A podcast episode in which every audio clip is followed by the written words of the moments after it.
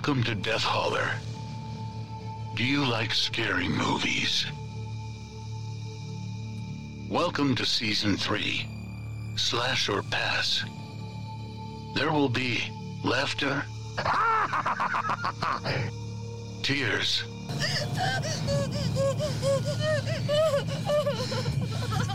tender moments, Jason.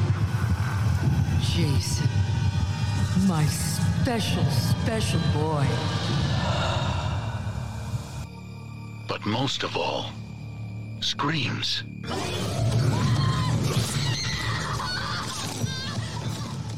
Remember, when you're in Death Holler, listener discretion is always advised.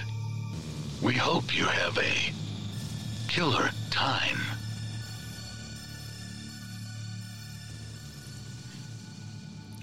So how's things been going besides being sick? Not good. Not good at all. Because one of the things we'll be talking about here very shortly, literally after I mention this, probably, or after you update us, is uh, one of the shows we've been watching is giving me uh, nightmares. Oh, yeah. I can imagine which one that is. Might as well get into it. So, The Last of Us is out there now. It's so good. It's a it's a good show. At least the first episode. I'm not got to watch the second one just yet. I was planning on watching it, and we may may or may not be covering it. I don't know. We kind of talked about it a little bit, but it made me want to go back and actually play the game a little bit because um, I just if you've played it, it's one of those things where the show is is good if you've not played the game, but if you played the game, you've you've got like a better version of it. It's almost like those people, and I'm one of those that like you read the novel and then you watch the movie and you're like, what's this shit? You know what I'm saying? It's it's it's it's kind of like that. Although you would think that the video game to uh, television show translation would be the best of all worlds because they're both visual mediums. Yeah. Um, and they're both long form, so it's not like you're truncating the story or you don't have to. But I don't know what they they've taken out. Like in that first episode is the one that particularly that I'm talking about. Like you watch it and they padded a lot of scenes, and I don't know why they did it. I mean, uh, their intention, I guess, behind the the scenes with the daughter is that they're trying to um trying to make you feel more connection to her before she's you know obviously you know removed from the story but they it's about half the length of what it was in the TV show in the game and you're playing from her perspective through most of it and even with that I mean they they did a good job of getting you connected between her and Joel Okay. so I don't So she was she was a playable character in the game. Yeah, you you play her at the beginning. It's only there's the transition, you know, in the TV show where there's the plane that that blows up behind them, and then Mhm. their truck, you know, gets uh, knocked over. In the game, it's a little bit different. They're driving through an intersection, and a another vehicle t-bones them, but it's the same result. They're flipped upside down. Tommy's nowhere to be found, and uh, it's just Joel and his daughter. And at that point, her leg is hurt because of the way that they crashed, and so Ah. she can't walk, and so he has to carry her. So then you play him. Okay. So, oh my God. But the same result happens. She's no longer a character further beyond the beginning of the game. Same exact way. They it's Holy the same. I mean, shit. they, they held very close. outside of all those padded scenes, they held very close to how the game begins. Okay. Question. And this is real important, especially to someone like me. Was the dog in the game? Uh, no. Damn it. That dog was adorable. Um, and the game has got way more tension than the show does in the, those early scenes. At least it did for me because there is a there's a part of it because Tommy connects back up with you way before he does, like in the TV show. uh huh. Um, because in the TV show, he's the one that shows up and you know takes the guy back out. You know that that does what he does to your daughter, but. Yeah. Um, in the game, Tommy comes up to you and he's like, "Come on, Joe, we got to get the f out of here." You know, it's like we got we got to go on, and um, and he's like leading you through like these little side, you know, sections or whatever to kind of get away from mess. And there's zombies chasing after you the entire time. So, and you can't do anything to defend yourself. All you can do is just run because Yeah. your daughter's in your arms. Oh, yeah. And and Tommy will uh, periodically like pop one of them to keep them from like being right on top of you. But there's especially if you're playing with audio up, you can hear them right behind you at No, all times, like right on your neck. No, thank you. I don't like at all. Uh, this the is one of those games that I won't be able to play at all. Like I don't even know that I can watch it. And the scene right before you meet the soldier, there's like three or four of them, and they are right behind you. Like I, you, I didn't even turn around. I was like, I can hear them, I can hear them, I can hear them, you know. And then like you know, and then you get up there, and the soldier takes them out. So you're like, Whew. but then the soldier, you know, does what he does. So. Mhm. Yeah. And then Tommy comes back up and finishes the soldier off like he does in the TV show. Yeah. Yeah. The, okay. So the for me, the show has a lot of tension. And to be quite honest, after I survived the first episode, um, it wasn't as bad. And it's a definitely one of the it's what I like in a in a show or a film. It gets right to it. There is not a lot of time wasted. I feel like there's a lot of dumb decisions made by the 14 year old, but she's a 14 year old. I feel like my kids have seen enough scary movies that they wouldn't do what she did, especially if there's a dog warning you not to go over there. Are you talking about his daughter at this moment? You're not. You're not talking about Ellie at this moment. Okay. yeah, we're talking about the. Uh, oh, excuse me. Yes, the um the the daughter in the beginning.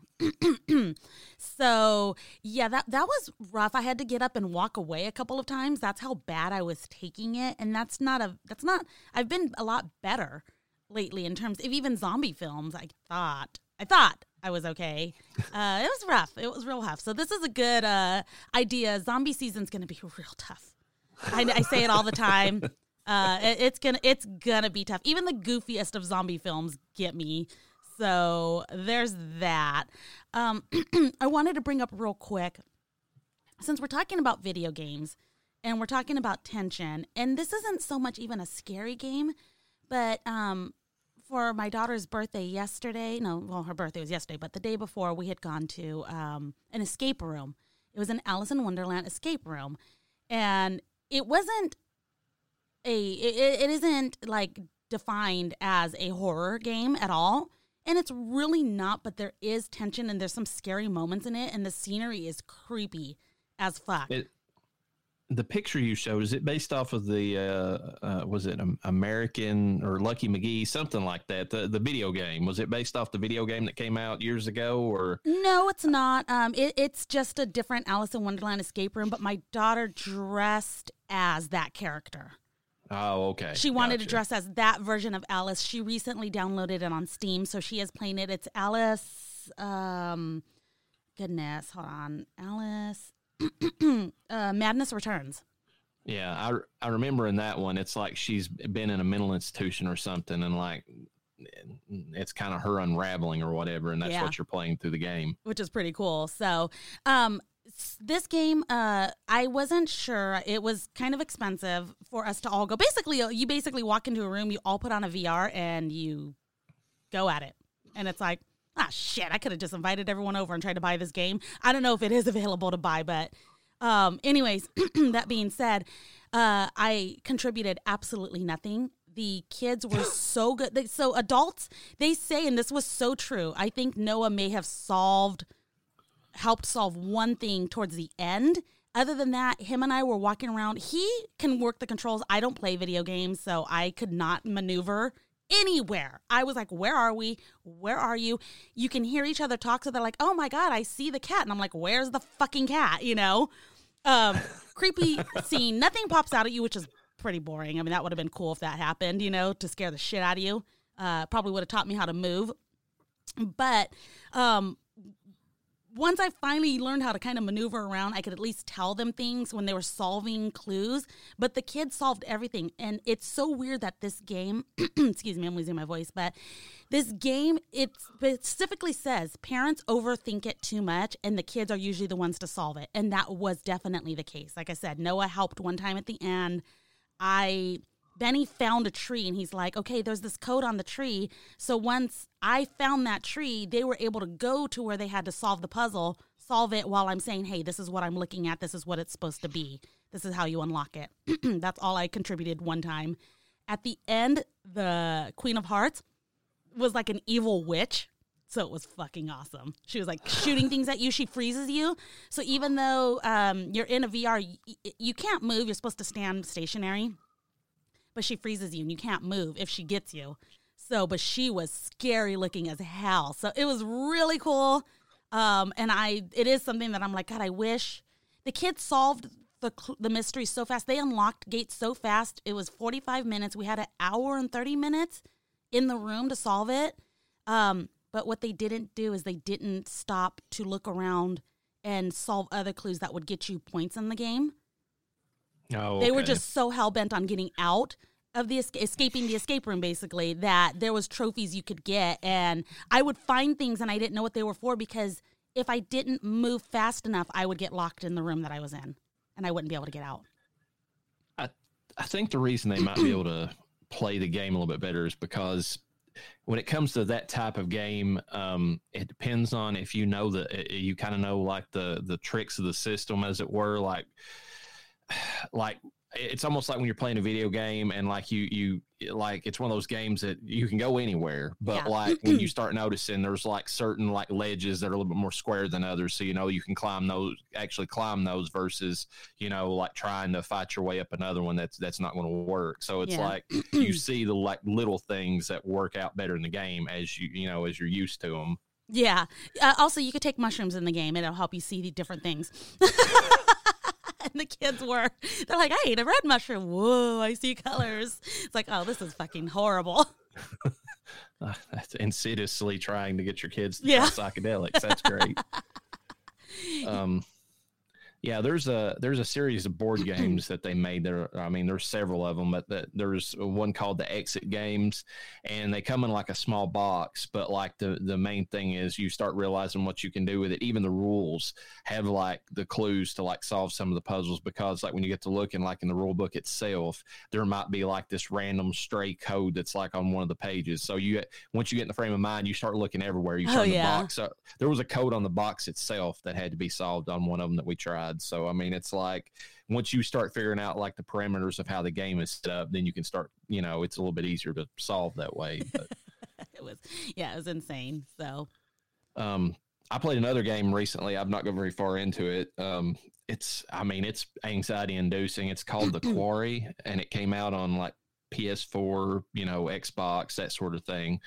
Um it's it's one of those games i mean there's another one before it. I think it's like uh it's I, I, forget the, game's name. It's something like uh, uh, Dead by Dawn or so, or something like that. But they're they're kind of like storytelling games, and uh, how they work is that the the controls are very minimal. Whenever you need, like in the game, like if you are trying to jump over a twig as you're running away from something, you press up at just the right moment, like a quick time event, and like you know your character jumps. If not, then they fall down, and there might be repercussions. You know, the Yeah. story diverges at that point, and then you know, kind of it's like a choose your own adventure, but it's like cinematic. You know.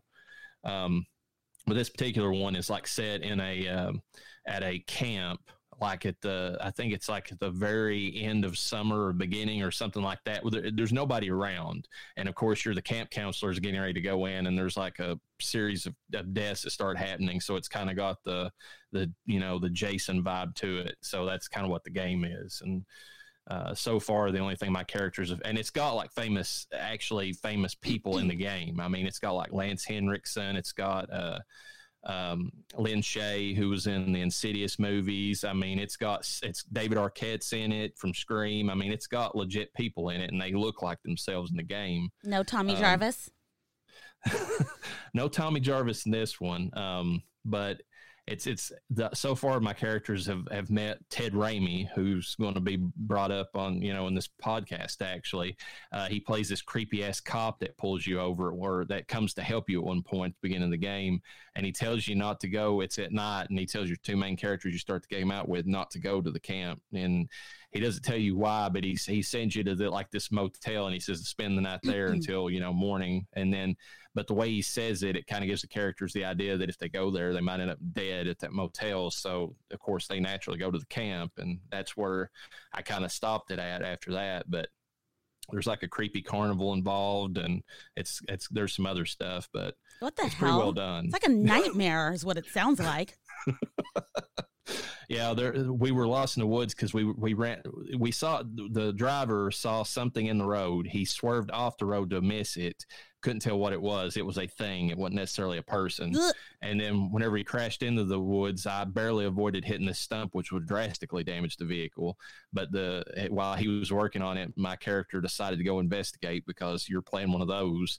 I don't think she's going to be the final girl because she's too nosy. And while she was walking through the woods, she kept seeing this old woman walking through the woods, and like as she was like going through there, she found like this where the remnants of this old carnival had came through, and um and it's like and uh, there's like a an escape artist like trunk that she finds right before all these you hear these whispers in your ears like to each side. And then she starts running away from it. And that's whenever like i said you got to do the quick time events to like dodge branches and stuff like that from whatever's chasing you. So Jesus Christ. Okay, so wait. Is this you say we? Are, are you playing single player? Is it a multiplayer online? No, it's single player, but Okay. like there's two main characters at the beginning of the game that you're playing. It's uh it's like a boyfriend girlfriend. They're Oh, they're going to be camp counselors, but they're you know they're early before everybody else gets there, and um okay. I don't think they're going to live. I'm just that's just my thoughts. You're like it's not going well. It reminds me a little bit of um Friday the Thirteenth, the multiplayer online version. I don't know if you played that. Did you play? Have you played multiplayer online? I've never played that. Okay, it is the funnest thing to watch because nobody works together. So here's the situation: there's five people. Okay, doesn't there's no background to them. They're just out there at Camp Crystal Lake, and if the five of them work together to find the keys to the car, put gas in the car, put a battery in the car, I think that's the only three things you have to do. They could all get to the car and escape. That's the goal. But instead, it's every man for himself, is how I usually notice it.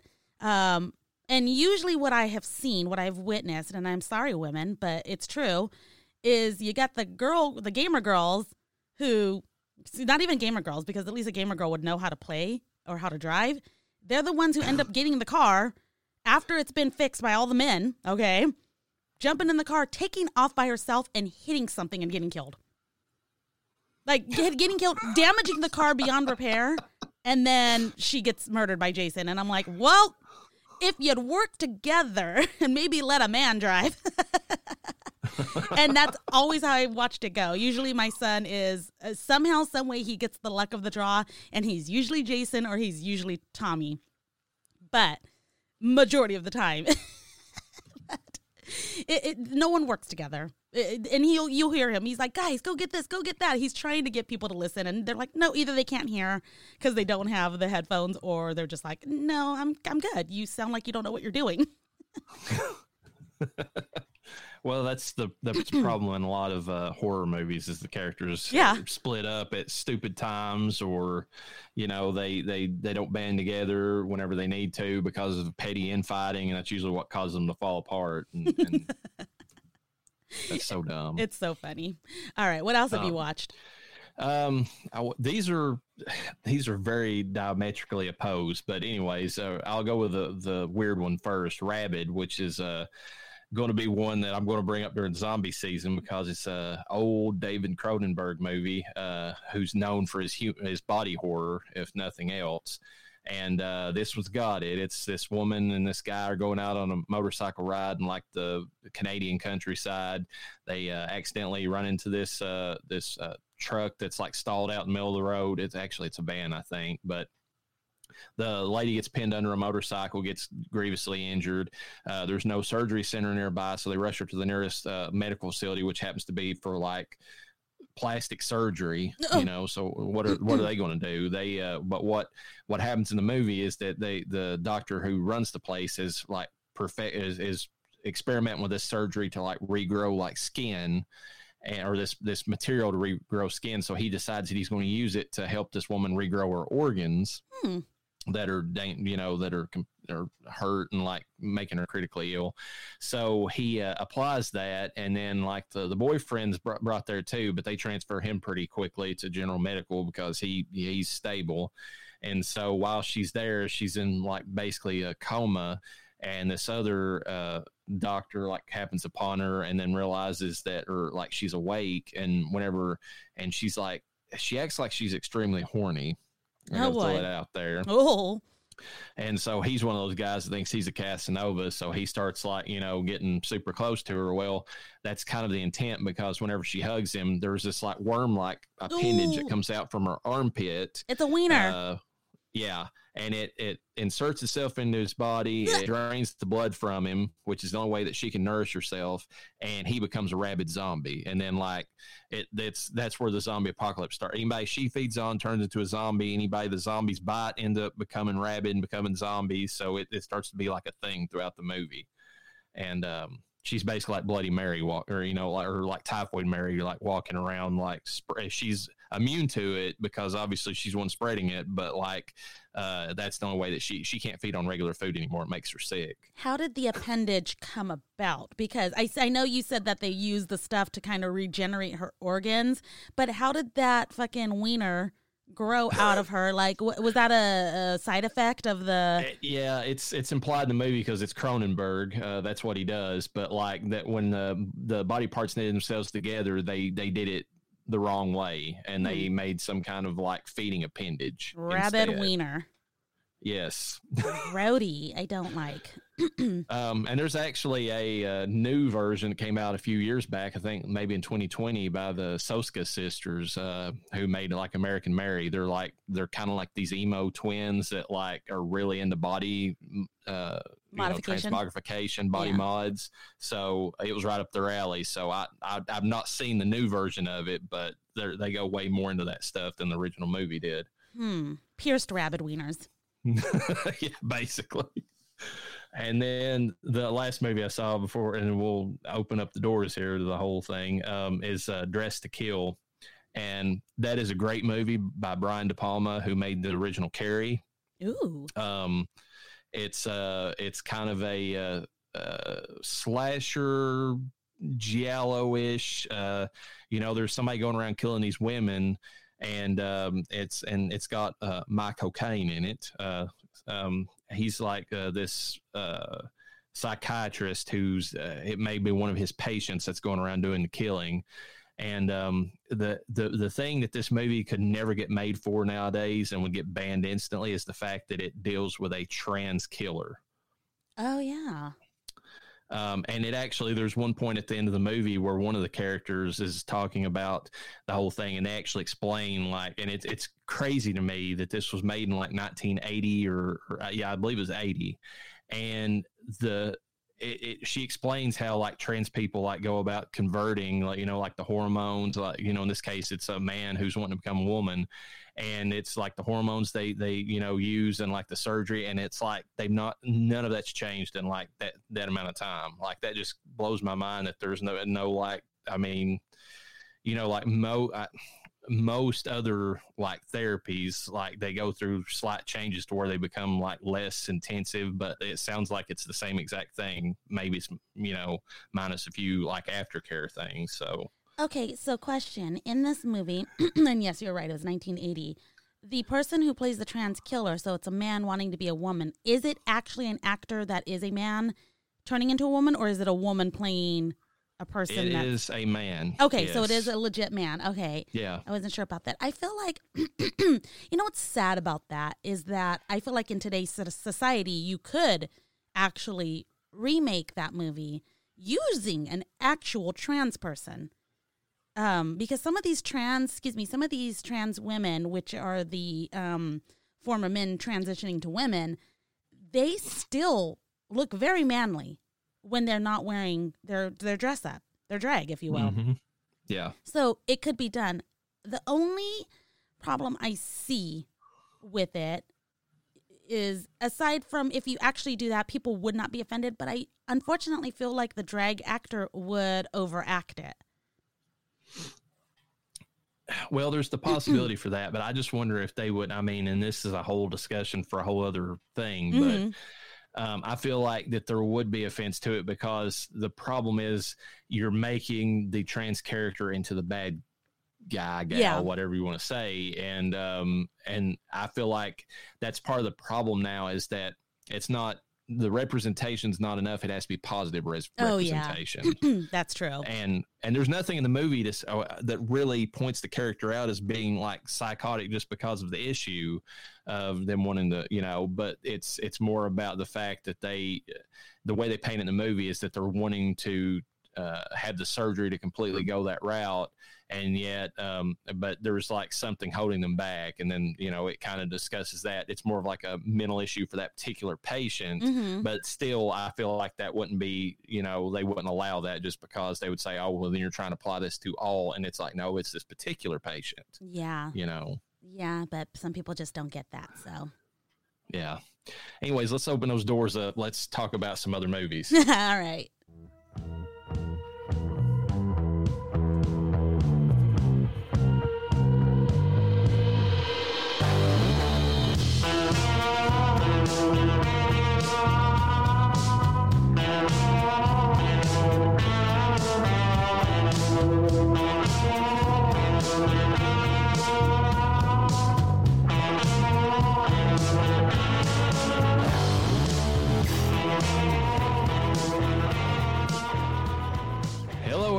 Welcome back to death holler i'm your host and resident hillbilly the reverend dr death and joining me as always is the body swap serial killer la urana are you still messing around with ladola urana Uh, absolutely. That is the that is the dagger of choice, and there's nothing more than La Urena.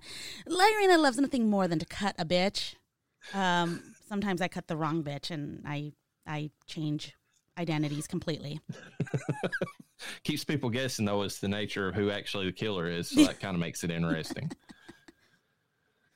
Ah, this week is a bit of a palate cleanser everybody Yeah, we Uh, needed it. several we will be taking this season in fact um, after covering half of the friday the 13th uh, film franchise we decided to step back take a breath and watch a couple of horror comedies um, and this week those films are gro- the grossly overlooked tucker and dale versus evil from 2010 and more recent film Freaky from 2020.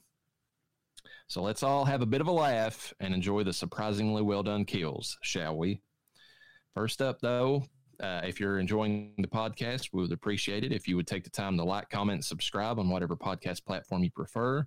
It helps us get more visibility on podcast listings and helps us grow. Also, consider following us on social media. You can find us on TikTok and Twitter under Death Holler Pod and we can be found on Instagram and Facebook under Death Holler Podcast. We appreciate everyone who listens and hope you enjoyed the show. Um, any updates on that, by the way, as far as like any new markets we're in or dropping in any or No, we're holding pretty steady in. Oh God, I keep forgetting. Is Taiwan? Was it Taiwan? guys? Yeah, that's one of them. Denmark. We're back up in Denmark and actual film reviews, not just random podcasts, like actual film reviews. And then I know that our Wednesday episode um, is hitting high marks. Um, I forget if that was Amsterdam. I I wasn't paying attention. It's just America. Like, what's up, dude? We're American. Holler. okay.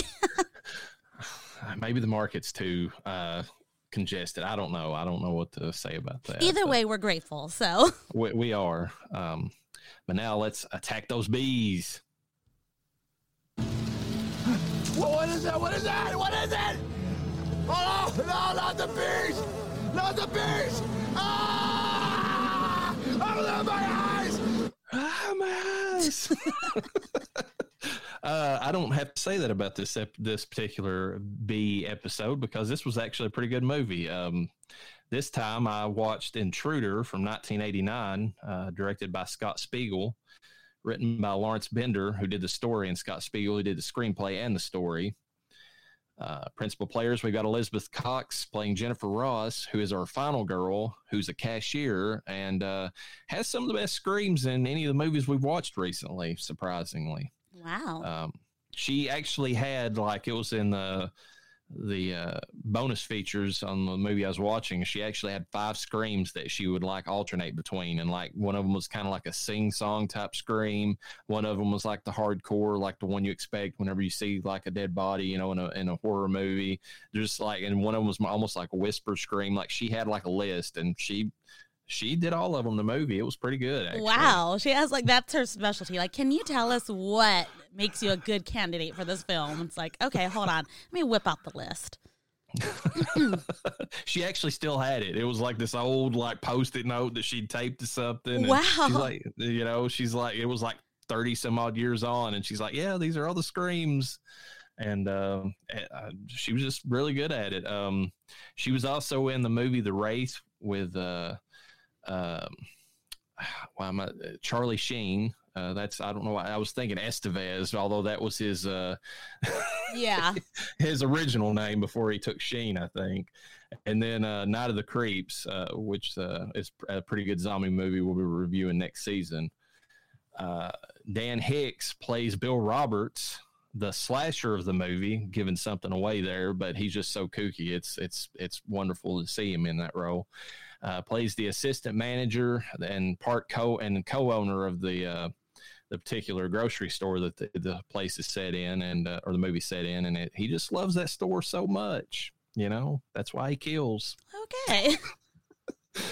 uh the the just well i'll get to it in the synopsis but there's a reason why he's going around. It's not a good one but it's hilarious. Um if you've ever seen evil dead 2 he plays the the the redneck that like shows up on ash's property with his uh redneck girlfriend um and uh, he was he's also in a few other uh, Sam Raimi movies because all this crew Scott Spiegel like worked on the Evil Dead movies with Bruce and Sam, and so they're all like tight knit together. So uh, Dan Hicks also worked in Spider on Spider Man Two and Darkman, amongst other things.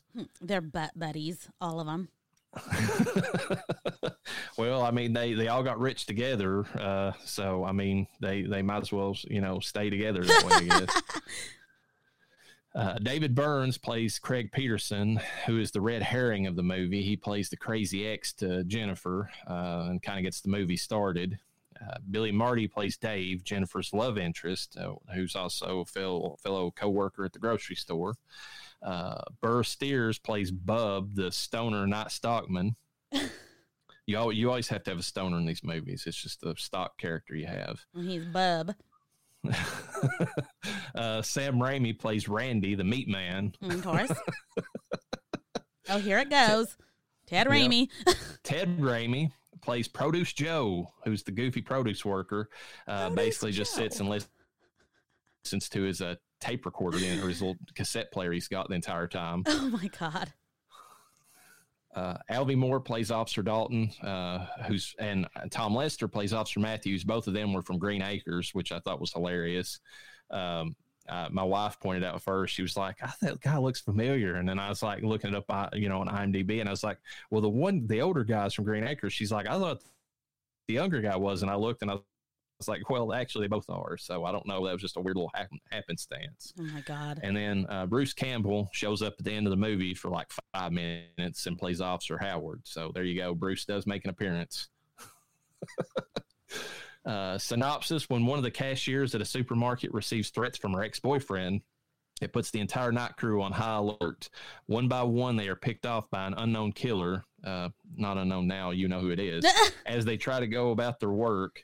Uh, bandsaws will slice through heads. The cardboard baler will be put to other uses, and folks will end up in the half off bin. Literally, they're. I mean, it's hilarious in that movie. Uh, will anyone make it out alive? Um, and when I say the half half off bin, like they, that's the kind of humor that's in this movie. Like one guy gets cut in half, he's in like this gar, he's like in this garbage pa- pan, and or you know like, uh, and then he's got like half off, like you know stapled to his head or something. Oh my God. Um, the movie is really interesting because Scott Spiegel was apparently one of the ones that was like did the camera work like with Raimi whenever they were doing all that weird shit on Evil Dead. So he's doing a lot of that here. Like if he can find a way to shove a camera in like a bag or something that somebody's looking inside of, he'll do it. Okay. Um, I mean, it's all over the movie like that. I mean, there's when you first get introduced to Killer, it's like you're inside of the shopping cart as he's pushing it through the, you know, the grocery store, and then it just goes from there. Um, body count for this movie is nine. We've got Linda stabbed in the abdomen by Bill. Uh, Danny uh, garroted with a phone, I stabbed out, later decapitated and used as a puppet. okay. Uh, Produce Joe, uh, Ted Raimi, gets sliced with a cleaver and then later is chopped up.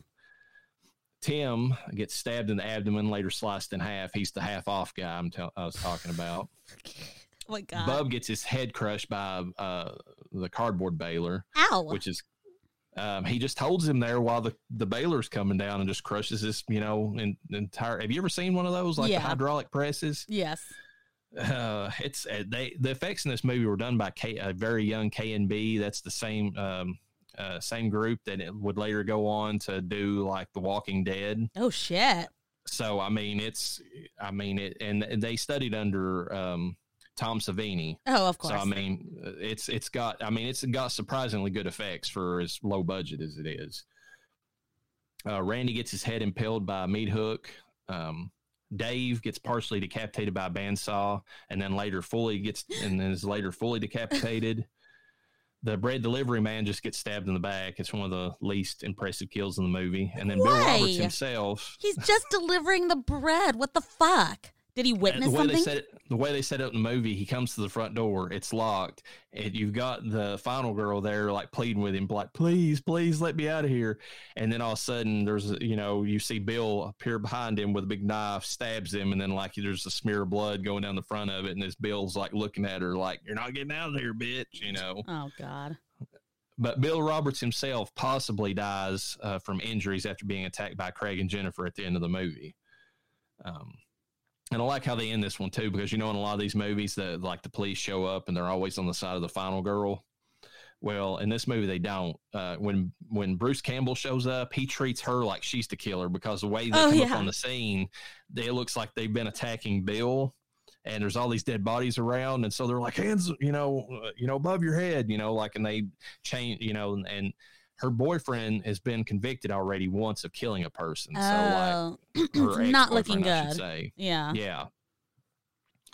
So I mean, it's uh, it's an interesting ending. Like the final girl gets like no, uh, like she's like she might have killed the guy, but at the same time, she might be facing like you know uh, murder charges because of everything that went on. Uh, quotes from the movie uh, from Bub himself. Uh, I swear to God, if my brother hadn't hit him in the head repeatedly with a blender, he would have killed me. And then Linda says a blender, and Bub says, "Yeah, um, a Hamilton Beach blender." Hamilton Beach Uh. has some of the fucking most legit kitchen products. I'm just gonna throw that out there. They're, uh, it just surprised me. I was like, they're still going strong. That company, Yeah. you know, this many years later, is still a big player in the market. Love their stuff. Uh, Bill Roberts uh, has had the, has all the best lines in the movie. Here comes fucking Parker walking down nine miles, swinging goddamn head by the hair in one hand and his sandwich in the other. He says this like two two times in the movie, and then once and once in the movie, he's actually uh, he's doing the same thing he's talking about. He's got the other co-owner's head like that he's cut off like swinging in one arm as he's like chomping down like a peanut butter sandwich in the other and it's Oh just you have to watch it. Uh, and then finally i'm just crazy about this store. That's how he says it. Shut up. I am done. uh, nick cage rating for this one Willy's uh, wonderland. It's a horror film with an intentional cheese and jokes and it plays well. I mean it it it it does what it sets out to do you have any intention of ever watching this I don't know because we're comparing it to Tucker and Dale, and I mean, spoiler alert, but I had a blast. So I think it stands up there with some of them. I mean, it's more horror based than it is humor, but the Mhm. humor is very slaps. If you like Evil Dead, it's got that type of humor to it. I'm, you know, well, I'll I'll save my I'll save my thoughts for Evil Dead. I don't want to spoil that. Okay. Um, moving on to the first film we're discussing Tucker and Dale versus Evil from 2010. Um, tagline Evil just messed with the wrong hillbillies. Directed by Eli Craig, who also did Little Evil, which Oh, we yeah. discussed about in our first season. Uh, written by Eli Craig and Morgan Jurgenson. Uh, music by Mike Shields made for a budget of five million US dollars. It only made five point five million US dollars. So it, it just basically made its money back. Woo! No, don't don't discredit. It got an extra half a mil on top of what they It, it spent. did, but it wasn't blowing the doors off like some of these other movies have. So, That sucks. and, and it sucks too because it's a damn good movie. Actually. Yeah. Uh, principal players: Katrina Bowden plays Allison, uh, who's the final girl, and she is definitely not Christine Taylor, you know, who was married to or was at one point in time married to Ben Stiller and was, you know, on the original Bra- or the Brady Bunch movie that came out in the 90s. That's not the same girl, even though she looks like she's a carbon copy of her, to me at least. Hmm, I didn't catch that, but okay, go off. You know what I'm talking about? Like the girl from Dodgeball that plays, Yeah. you know, yeah, like I, they got a very similar look facially. I don't know. And, um, because see, I thought it was her. Another movie she's done is Piranha Three Double D, and I thought that was Christine Taylor in that, but it wasn't. It was Katrina Katrina Bowden. So Okay, I'm looking Um, it up right now. Hold on. I want to see cast, cast, cast because I'm I didn't I didn't catch that. Uh, I guess not in this photo. She doesn't, but mm, okay, I didn't catch that. But uh, it's just something when she smiles, she looks just like her to me. I don't know, or like I said, like a carbon copy of her. Um, she was also in Sex Drive, Scary Movie Five, uh, Nurse, and Great White. So she's kind of got like a mix of comedy, horror, and and and horror comedies going on. Like so, she's in that niche there. That's what she's kind of got into. Piranha Three Double D, Yeah, that's we're going to cover those movies during Oh, yeah. Animals Go Bad. Bad Animals Go Bad. uh, Jesse Moss plays Chad the slasher. Um, if you're going to, or quote unquote, the slasher, because I w- when we get into it, these kids didn't really get killed by anybody except themselves. But uh, Chad, what a name for uh, your slasher! I mean, and he he was a Chad in this movie. Oh, he played yeah. he played that character. Final Destination three and The Uninvited uh, from tw- uh, 2009 are a couple of the movies he was he was in that were kind of horror related. We have Alan Tudyk playing Tucker, uh, the hero or one of the heroes of the movie. The he's the sensible one of the two, and he just wants a vacation home. Everybody, he just he just wants to chill out, Out in the middle of the woods. Have a few beers, go fishing. I mean, he's not asking too much, except for these damn kids trying to commit suicide on his property. I mean, It's a suicide pact. uh, Alan Tudyk's been in everything that's great in the world. Um, he's in Firefly. He was in Serenity, which is a movie that kind of goes along with Firefly. Uh, Dodgeball. Speaking with Christina Taylor, uh, he was in Dodgeball, and there's a link to the next movie in that sense because Vince Vaughn was also in Dodgeball. So Oh, these yeah. two movies had a connection. I had no idea about until I started doing the the notes for them. Uh, he was in A Knight's Tale, Rogue One. He does a lot of voice work, um, especially lately. He was in Rogue One as K2SO, the, the robot in that one. Uh, he played Clayface in the new uh, uh, Harley Quinn uh, TV show. He was in Doom Patrol as Mr. Nobody. Um, he was uh, played King Candy. If you if you've ever seen uh, Wreck It Ralph. Uh, oh my god, really I thought I recognized that name. Yeah. He played Heihei. You know who Hey Hey is? The fucking the the, the uh mentally fucking challenged chicken. Moana. Yes. Cuz Disney has an obsession with mentally challenged birds, I swear. Well, and he played the toucan in like uh, what's that new one? Uh, the uh, the one where they've all got powers except for the uh, uh, Encanto. Was that the name of it? I you know, I haven't seen Encan- Encanto. Which Uh, is you you might not like it. It's I don't know. It I feel like it's kind of uh, it's oh, it's uh, half good, but anyways, he he plays like he's he's got this deal going with Disney. Like he's done so much for them that like they literally just give him like little bit parts in movie. I don't know how much they're paying him for it, but it's like, do you want to play like a chicken that clucks? He's like, sure. You know what? Oh you know, pay me the money for it. he's keeping busy. Uh, he was in a Resident Alien that's currently ongoing with the Sci-Fi Channel, or was last time I checked. It's supposed to be pretty good. I've never, I've not watched it yet. Uh, and he played in um, Arrested Development. He played like uh, the uh, there's a character named Anne in the show that one of the characters dates, and like her father, who's supposed to be a pastor, is played by Alan Tudyk. It's kind of funny. Uh, and then he plays in uh, Dirk Gently, uh, the uh, the holistic detective, which is a, like a, a show that I think the BBC might have put on. Which what's funny about that is that his co-star in this movie, Tyler Labine, that we're getting to, plays Dale, also was in Dirk Gently. So it's kind of like they knew each other from that. Hmm. Um, and Dale, our, our main hero, I guess it is, is the lover of the two. Uh, he, he doubts himself through most of the movie, and he's got a brain that just works a little bit differently than everybody else's. uh, Tyler was in Escape Room 2019. He was in Super Troopers 2. He plays like this Canadian Mountie in that movie. It's Oh, really good. He's French Canadian on top of that, so you can imagine him doing like this French Canadian accent. It's Oh my hilarious. God. Uh, he was in Little Evil. We already mentioned that movie. Uh, he was in Zack and Miri Make a Porno. Very small role, but I as soon as I saw that he was in there, I knew what character it was. There's a character beginning of that. If you've ever watched it, uh, that they're sitting there in their little coffee shop, and this like guy comes in like real late as they're getting ready to close up from a football game, and he's like, "Hug it, chug it, football!" And like, and I mean, it's it, it's like very beginning of the movie, but it, that's it's Tyler Labine playing that character. Um, and then he was in Sabrina the Teenage Witch, the TV movie that we have covered Oh before. God. The one with Ryan Reynolds. He was in this. Holy shit. And and then New Amsterdam, which is a TV series that I think is currently ongoing. Um, we have Philip Granger playing the sheriff, who's also the Doom Prophet of this film. Uh, and then we have the Suicidal Teens. Quotation uh, marks. uh, Keelan Simmons, who plays Chloe, who's the smoker with the goods. She's the only one that shows her tits in the movie, but they're they're fairly good. You have to look at them from a distance, but they're fairly good tits. They, they look fake, but they uh, they're big at least.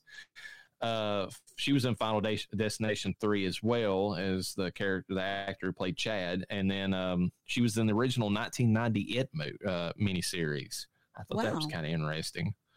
Uh, she was in Supernatural with Oh. Jensen and Jared. Uh, one episode, of course, and then she was in the in the 2002 Carrie TV movie. So she's got a few horror related things under her belt. Uh, Christie Laing plays Naomi. Brandon J. McLaren plays Jason. Alex Arsenault plays Todd. Uh, Travis Nelson plays Chuck. Adam uh, plays Mitch. Uh, Joseph Allen Sutherland plays Mike. And then uh, the last two victims, actually the first two in the course of the movie, uh, are Sasha Craig, who plays the news reporter, and Eli Craig, who plays the cameraman. And I don't know if they're related with those two last Yeah. names, but they could be. It was, you know, a small, you know, production, so it's it's likely. Yeah. Synopsis When good old boys Tucker and Dale make a Memorial Day trip up to their new fixer upper vacation home, a group of college, college kids just happen to be camping nearby.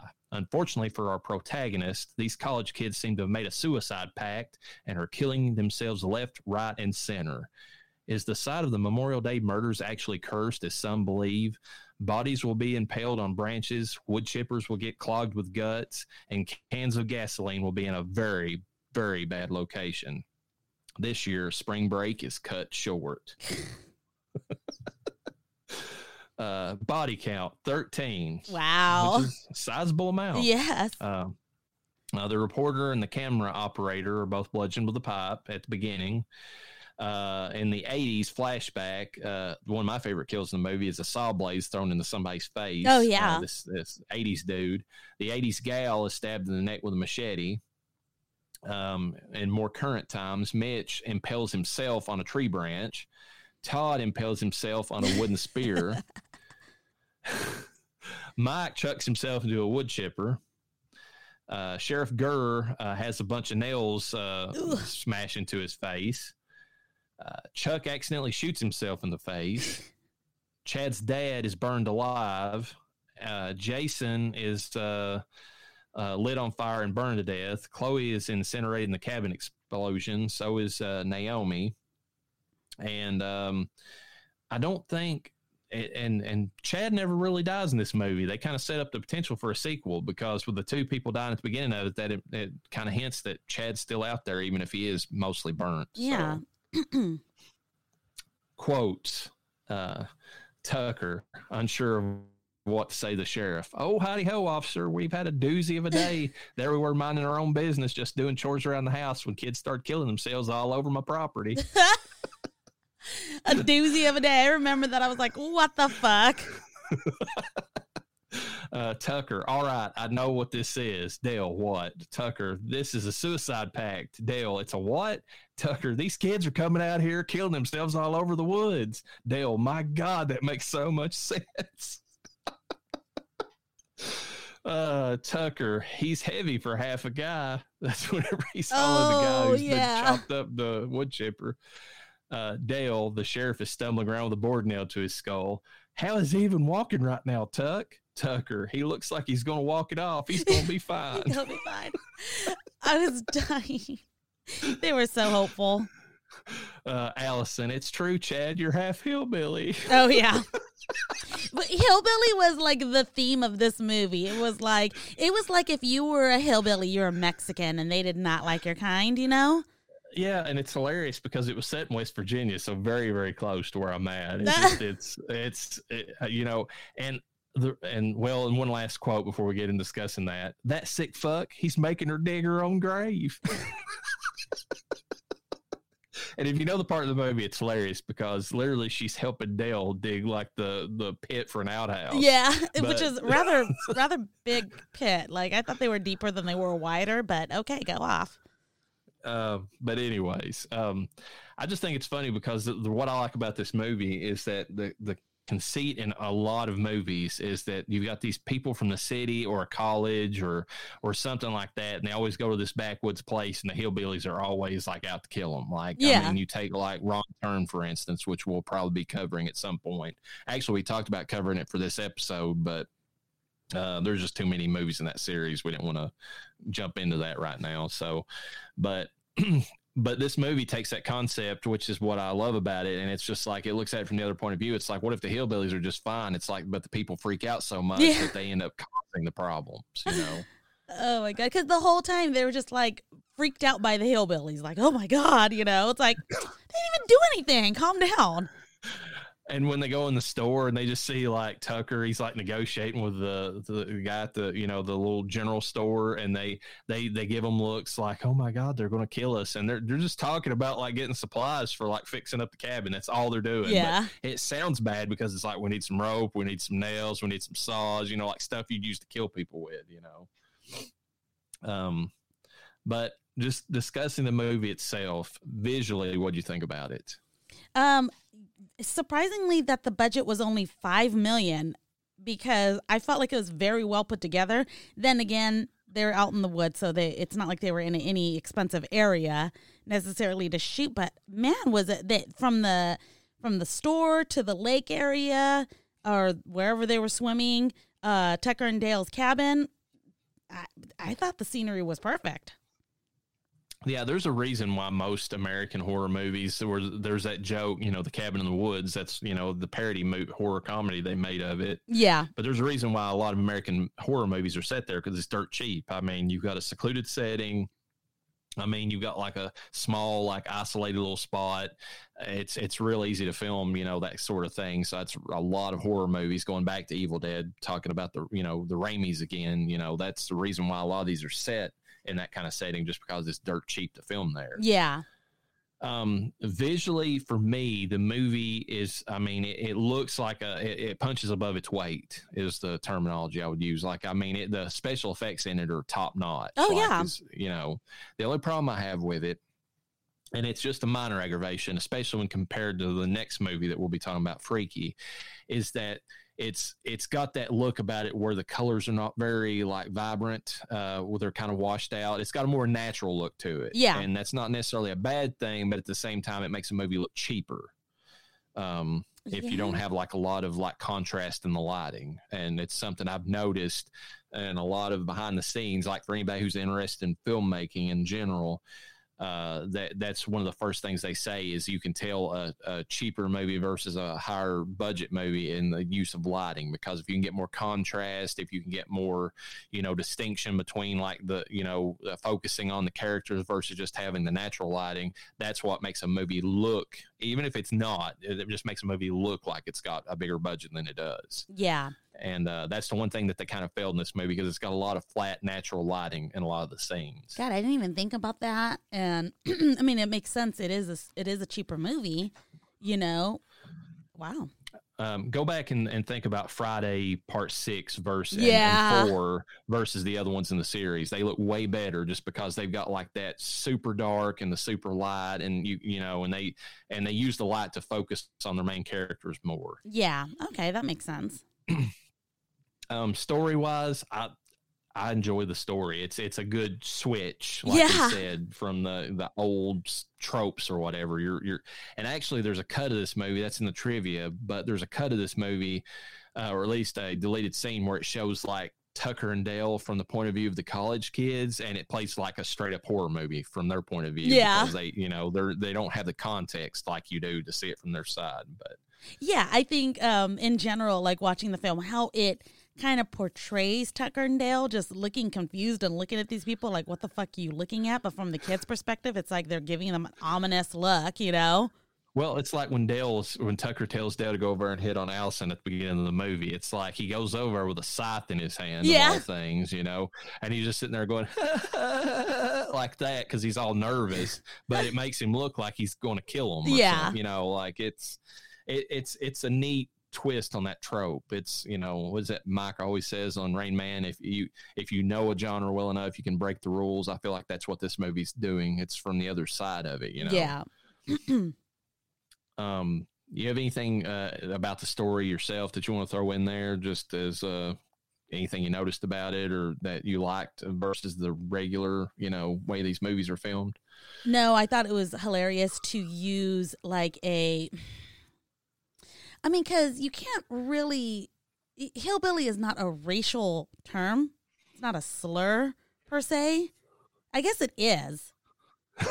but it basically they took they took a whole they made a whole horror a hillbilly now is a horror genre honestly but they basically took that you know and made like a horror comedy out of it which is i find to be fucking hilarious because think of all the hillbilly movies we could do a whole season on hillbillies probably We probably could. a hillbilly season And the only thing I can think of is if it comes from the point of view of who's making the movies. It's like you take somebody from Hollywood, they're used to like suburban, urban areas.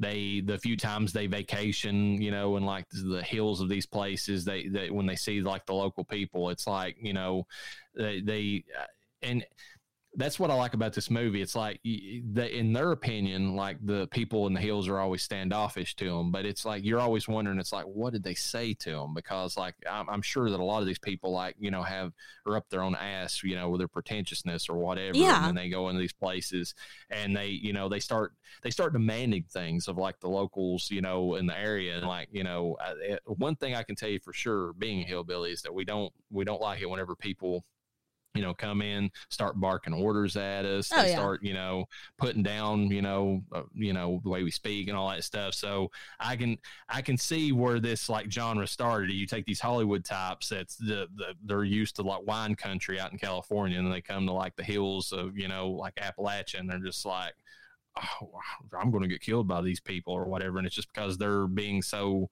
uh, so big, such big assholes to the local populace that, that that's causing that friction, you know. It's so funny because for as someone, I'm not from LA, obviously, I'm from California, but we ha- California, it's LA's in California. Excuse me. Let me rephrase. I am not from Los Angeles area of California, but where I'm from, those kind of people that we look at weird that come into our area is the people from San Francisco coming flocking to our suburban like looking like a fucking feathered peacock you know with their crazy hair colors and their fucking just weird vibes and just looking at us like why are you staring at me? You know with their attitude and it's like well you you look like a fucking rainbow like Yeah, they look like Elizabeth Banks' character from the Hunger Games. That oh. that announcer lady, Yeah. like the the pink hair that's like done up to look like a flamingo or whatever, you know. And we have our fair share of kids with colored hair out here, trust me. But like these people are a different vibe. So, and they do, they come and they just immediately assume that we hate them. So they start acting like assholes. And so Yeah. then the way they're acting is making us act a certain way. So it's just, it doesn't, it doesn't blend well. Yeah, I, I th- and I think that's where that that trope comes from. I think it's it's two different cultures like clashing because the way that they interact with one another is not the same. Like I've talked to people from uh, New York that, or actually this guy was from New Jersey, I believe, and like his way of if he really liked you, it, I mean, it was it it takes what guys normally do to each other. Well, they'll bust each other's balls, but it amps it up to eleven. Like if he if he wants to associate with you, he will dog you to like no end. But that's how they get along. Yeah. that's what they do. And it's like when you come from the south, it's like you've got a It's it you know, and Appalachia's included in that. Uh, you know, it's it you gotta you gotta play the the little niceties. Uh, so much so that when we say some niceties, they're meant as insults, like you know, God bless that person. Or Yeah. whatever. we're not we're not meaning it the way that it sounds like we're meaning it. You know, it's like uh, so. I mean, it, it's just it's it's a clash of cultures that just you know causes a you know a lot of problems in the interpretation. Oh yeah, it makes for a really good storyline though, as it did in this film. I did want to point out something that I thought was hilarious. So, um, and I'm sure we'll get a little bit more into little details that we noticed, but I was laughing at when um when she wakes up the, the- well she's not even a well i guess she is a final girl she turns into a final girl unintentionally Yeah, she's she turns into one unintentionally. Yeah. but uh she wakes up she had bonked her head jumping into the river you know and they they put a bandage around her head to kind of help her heal and everything. And she has this huge bloody bandage. As soon as she takes it off her hair is perfectly curled no blood spot on her hair so i was laughing at that. But i was also laughing at how she was in dale's clothing and you know it was huge on her whatever. But as soon as she goes out to help him dig the ditch for the toilet she's wearing like these jeans that are rolled just perfectly. Like there's no way those jeans would have fell off of that girl completely his size you know Yeah, and they and they're very form fitting. Yes. and yeah, yeah. they're a It's- little loose but just loose enough and i'm like no no no no no i've put on my husband's pants before they fucking fall off so All I can say to that is bless their little hearts. yeah uh, acting in the movie I- that that's one thing that the movie stands up on. The acting is great. I mean, Yeah. even when it's when it's supposed to be cheesy, like as in the character Chad, it's it it does what it's supposed to do. I mean, like the, Alan Tudyk and Tyler Labine, like they act the fuck out of their characters. Oh, like, yes. you know Tucker and Dale. So I mean, and then. Um, not Christine Taylor, um, Katrina Bowden. She she does a good job as the final girl too. Like she's Yeah. really good. I feel like all of the characters, because there was a lot of side characters, a lot of just, you know, um, randos, if you will. Uh, and they all did a really good job. They didn't overact. Uh, they were there for very small roles, but I think they did a really good job portraying these stupid teenagers, these suicidal teenagers. They were here for a good time, not a long time. so. Exactly. I think they all, I really commend them because sometimes you get a role like that and you can tell the person just, they want to be noticed. And I think they just did a good job doing what they were supposed to do. those those roles would have to be fun. I mean, in the sense that I'm assuming on paper that that they don't really have much to them. It's just like here's the character and they die, and then like so the actor has to come up with something to kind of give them like some kind of spark of personality that sets them aside from the, you know what I'm saying? Yeah. Like, they they might have some direction from the director, but the some of the better movies I've seen these little bit parts like the actor will come up like a backstory to their character and actually like i mean even if it doesn't come across entirely like there's little things that they take to, to kind of like kind of add spice to their personalities before they get ganked you know so Yeah. uh music uh the music was fine i didn't really feel like i noticed it that much though to be honest I did because it was funny when it needed to be funny. It was, well, specifically hillbilly when it needed to be hillbilly. no that's true it was that And it so. was scary when it was, when the other person was scared, but then go back to Tucker and Dale and they're just like, what the fuck is wrong with you? You know, like, so I think the music was perfectly, I've never heard a sound out of piece in this film. So, I will. I will give you that. It, it fit the mood for whatever. If they were going for comedy or if they were going for horror, it did fit that. I, Yes. I mean, it wasn't. My main thing was it just kind of went into the background, and uh, I, and that's probably a good thing That is, yeah. The characters. I mean, uh, you know, Tyler Labine and Alan Tudyk, though they needed to come to the forefront. So, and I mean, it, it played like it, a very distant background to them, and Mhm. so I guess it did what it was supposed to do in that sense. yeah. And I feel like I notice music more when it doesn't fit. And that's a bad thing. That is a good point. Like if the movie has like music, like what we're talking about with some of the Asian horror films in the ghost season, where Yeah. it's like this poppy music that doesn't fit the scene whatsoever, that stands out. Whereas Yeah. if it's good thematic horror music, it tends to blend to the background. The only time that I, I feel like that it there's a few times where the music like is so good, but it but those those particular instances, like say for instance, Psycho, like those pieces are so iconic just because like they they stand out so much on their own that they add character even when there's no character to be on the film itself. Yeah.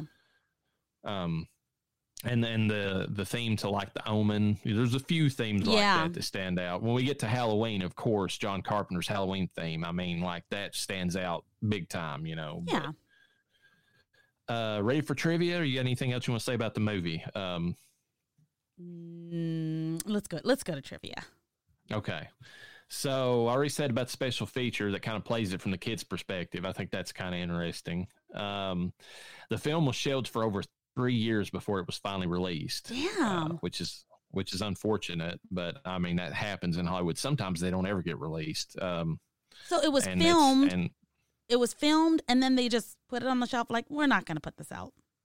Yeah, they were like, ah, we don't really know how to market this, uh, which I don't understand because like horror comedies, I feel like sell pretty well. Like for people who don't like Megan is kind of a horror comedy in a sense that just came out and it's doing uh, tons of business right now. I mean, they're talking about sequels, they're talking about unrated versions of that. I mean, Damn. it's you know, so I don't understand why horror comedy was such a was such a weird sell for them, you know, at the time. The only thing I can think of is that, and I and I don't want, and this is just me, you know, making assumptions, but somebody in Hollywood was like, "You're making the rednecks, uh, you're the hillbillies into the good guys. We can't have. I don't know how we can market that. That's just bullshit, stupid, you know." And it's Yeah. like, Um, you know, that's the thing is like, I well, I don't remember. Okay, I didn't even know this film existed. Did it? Did it go to theaters? Uh, very. I think for a short time. Like I caught it after the fact. Like whenever I found out about it, it was already on.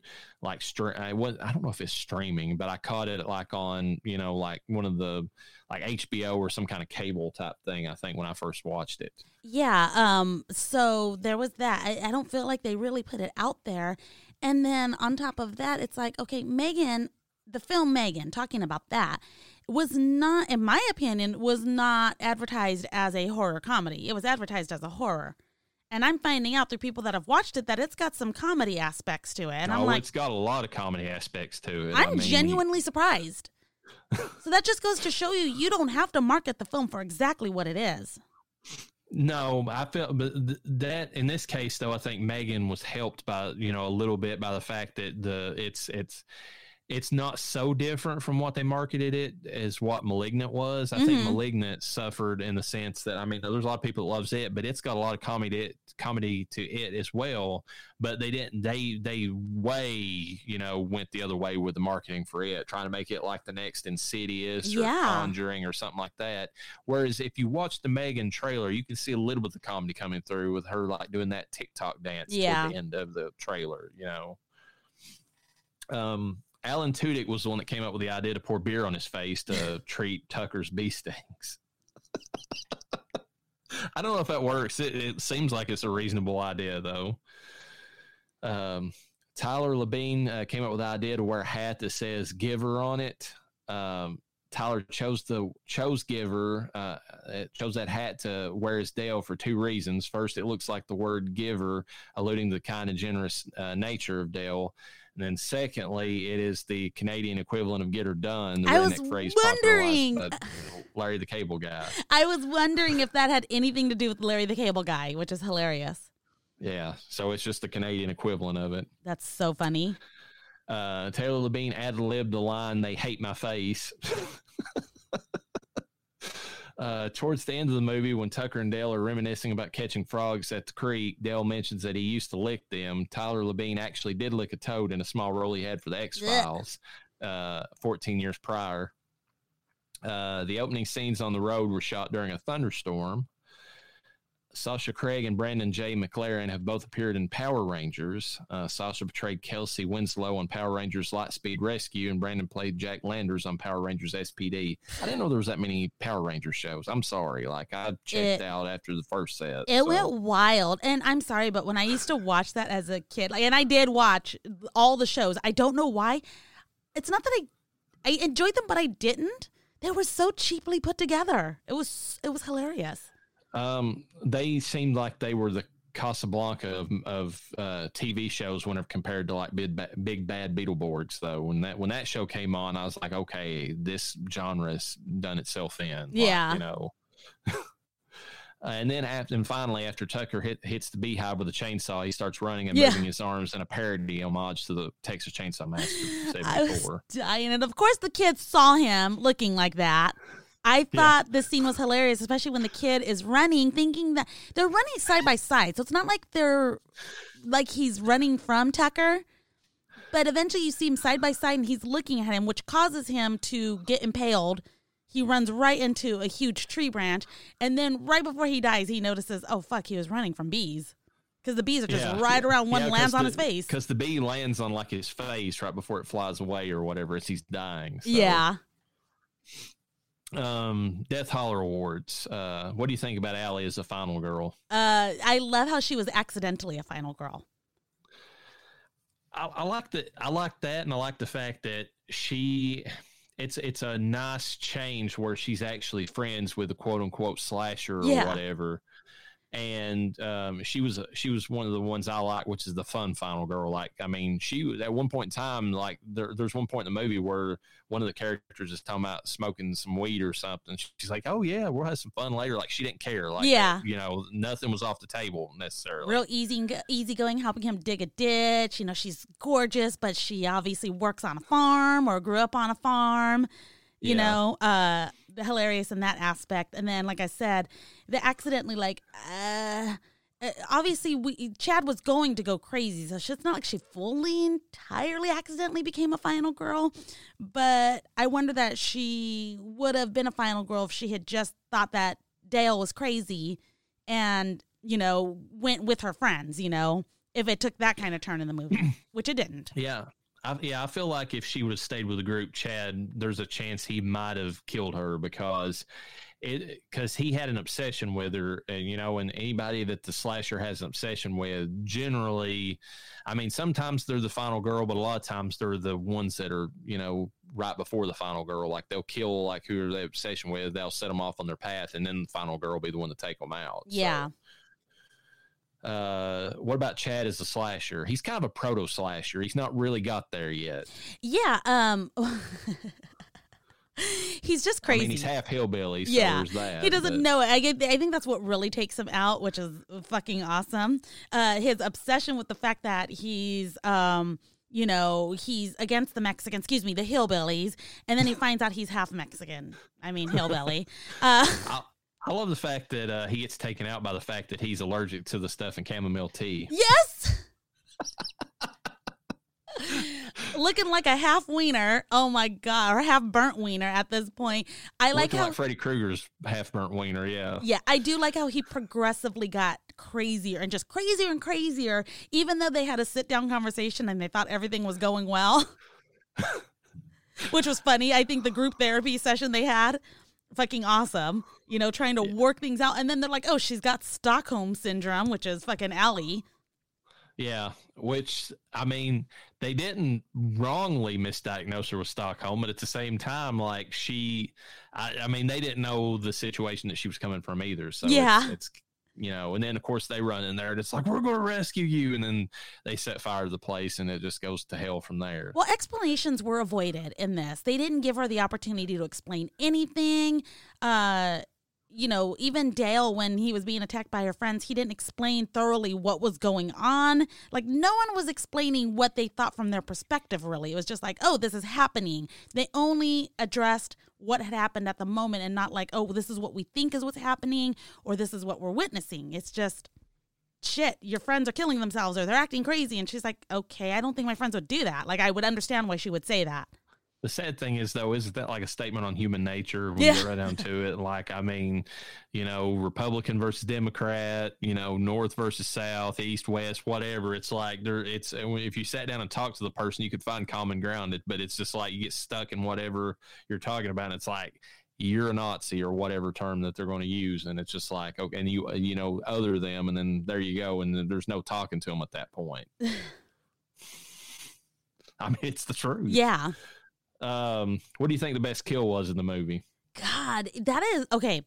That's hard because every kill was useful and like Had great effects for had great part. effects, yeah, but they were all possible. All possible kills. Accidentally Yeah. falling into a wood chipper. Now that was a little bit dramatic, however, still possible. Uh, falling on a stake. Uh, not knowing that the beam of the house was loose and and pushing that over, therefore getting another beam of nails in your head. You know, Mhm. all things that are, especially the gun one was hilarious. Yeah, the Too. gun one was. It's like you told him what the safety. You you caused that like, because he was like you. You've got to work the safety on the side, and when he does, that's when the kid blows his face off. Yeah, so I don't know. Like it, that's a tough one for me. I mean, the I guess I got to go with the wood chipper because it was the most glorious. I mean, you just it's just puking out blood and guts on the other end. it's hard to beat a wood chipper, and we'll get to this again when we cover Happy Death Day. One of the best scenes. I don't know. I, I can't remember if it's one or two, but one of the Happy Death Day movies when we do our next or you know a palate cleanser. Uh, that one is um, that one has a wood chipper scene and it's great. So Yeah. I mean, um, And I like The how they were worried. They're like, "Are we gonna have to pay for this if they take this out of our deposit?" I like the saw blade that was ninja starred into the neck. I thought that was pretty good. Yeah. Like, I mean, just you know, chuck it and then it does its thing. I mean, there's a lot of utility in um, just gar- regular power tools and garden supplies that you know that gets overlooked. I guess. yeah, Uh, the best scream of the movie. I didn't really notice any. I think Chloe screamed quite a bit, and she kind of stood out more to me. So I'm going to give like Chloe the best scream of the movie because she stood out a little bit more. yeah. I'm trying to think. I didn't. I screams apparently are not my thing. I'm telling you. Like I Uh, well, sometimes they blend in. I mean, uh, like uh, Intruder, like like I said, she had like different ones, so she stood out. Like Yeah. she really worked on them. But like in this one, it was just kind of like an afterthought. Yeah. you know, there wasn't really. Uh, I did like that line with Chloe though, where she's like going to light up again, and that one guy walks up and he's like, "You know, let's go to kill you," and she's like, "I'm not really worried about that right now. Everybody's dying anyway." yeah.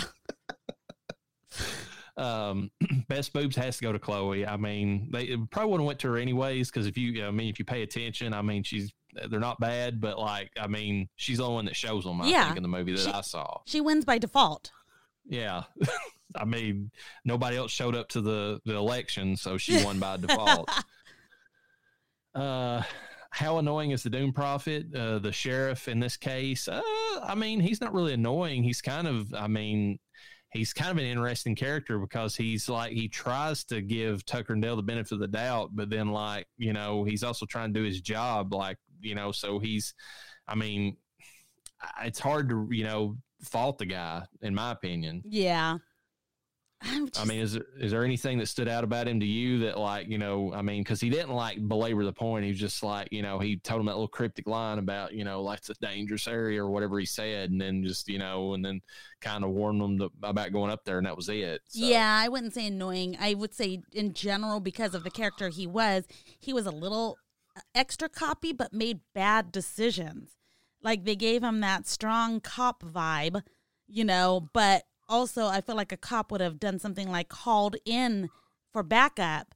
You know, like I have these de- a bunch of distraught teenagers. I'm out here by myself. I'm about to walk into a house of, you know, the suspects right now. None of that was done. So that was like that was sucky on his character's end because it made me dislike him. But I guess things worked out the way they worked out. So yeah. Uh, best side character, I got to give it to Jangers. The he's the good boy of the movie. You know, He the was. one-eyed pit bull or whatever he was, bulldog. he was adorable, and he he was a good little doggy actor. He did everything he was supposed to do. he was a cute little dog or whatever. I like that scene where uh, you know Allie wakes up and she sees him and she's like all scared, and Dale's like, "Oh no, no, he's just a big teddy bear," right? you know. referencing himself as well. Yeah, that's yeah, that's true. It worked out for both of them that way. That description, uh, dumbest moment. Every scene with the college kids is a dumb moment. I mean, they, were trying to top each other with just dumb moments in this movie. Uh, they succeeded, uh, and it's sad, not sad, but it's just hilarious because th- I think they were. It was. It was what's his name's fault. Um, Chad because he was feeding them all this whole thing that he had them like all wound up off of everything. So they were just going off of that adrenaline, which caused them to accidentally be in a suicide pact. Yeah, he was basically playing that character from Friday Part Two that was like the head camp counselor that told him the story about yeah. Jason around the campfire. He was doing that and he got them psyched out and he, you know, he led into their fear. If he would have just shut his mouth, they would have probably been fine. But Yeah, but obviously he had his own motives and I guess it worked out to his benefit because if he would have succeeded, he absolutely could have blamed Tucker and Dale for those deaths. And no one would have believed them. It was looking yeah. real bad for them yeah, he would have got he would have got them, you know, locked up for the crimes that he probably committed, and also satiated his bloodlust at least for a little bit because he clearly was going toward that route. Like every like the moments he had with Allie right before it, you know, she you know got you know handed over in the, the movie sense to Tucker and Dale, like he was being real creepy with her, like he was giving off heavy, like you know, like he uh, rapist vibes at one point in the movie. So yeah uh, it would it was going to go to a dark place if things hadn't happened. I mean, it went to dark places anyways, but it would have he would have probably ended up killing everybody in in his little circle and then blame Tucker and Dale for it, just try to get revenge on quote unquote the hillbillies, you know, yeah, he felt like deserved it. Um, just what what are your thoughts on the movie? Oh my god, I loved this movie so much. I've not met anybody who hasn't loved this movie. It's just if you like horror movies, and you know, it's it's hard not to like this one. It's you've got. I mean, I think it, it, it all comes down to the fact that the two main leads are very charismatic. Like yeah. you care for both of them. Oh, absolutely. I I was in love with Dale. That that's my man's right there. Uh, I was like, he is just my type. Exactly. Um, you know, and he, like you said, charismatic. But it was so funny because I had intention of watching this film, and I just leave a lot of things to okay. Well, when we review it on Death Holler, which is so funny because my husband's like, well, "I've been trying to get you to watch this forever." I do not. He gets me to try to watch. Both of you collectively try to get me to watch a lot of films, and I'm stubborn. And it wasn't that I didn't want to watch this film. I knew I was going to get to it eventually. Um, I don't remember him trying to make me watch this film at all. Not this one. Any other film. Yes, absolutely. He tried to make me watch. So he's like, I've been trying to get you to watch that. And now you're doing the show. And I'm like, well, yeah, I have to. Literally have to for the show. People are counting on me to watch this so I can give my review. Yeah, I mean, it's it's one of those things where I I, I, knew you would like it because, like I said, I, I don't know anybody who's ever watched this, and if they, I think that's a good like way that I'll know if I can get along with a person is like it's a you know kind of like a litmus test in a way. it's like, what do you think about Tucker Dale versus Evil? They sit and watch. It's like I don't really like that. It's like, hmm, we can't uh, be friends. We can't be friends. Sorry. and this is another one of those uh, movies I watched while getting a tattoo. Uh, pro tip: Do not watch horror comedies while getting tattooed because you'll giggle and then you'll wiggle, and that's not good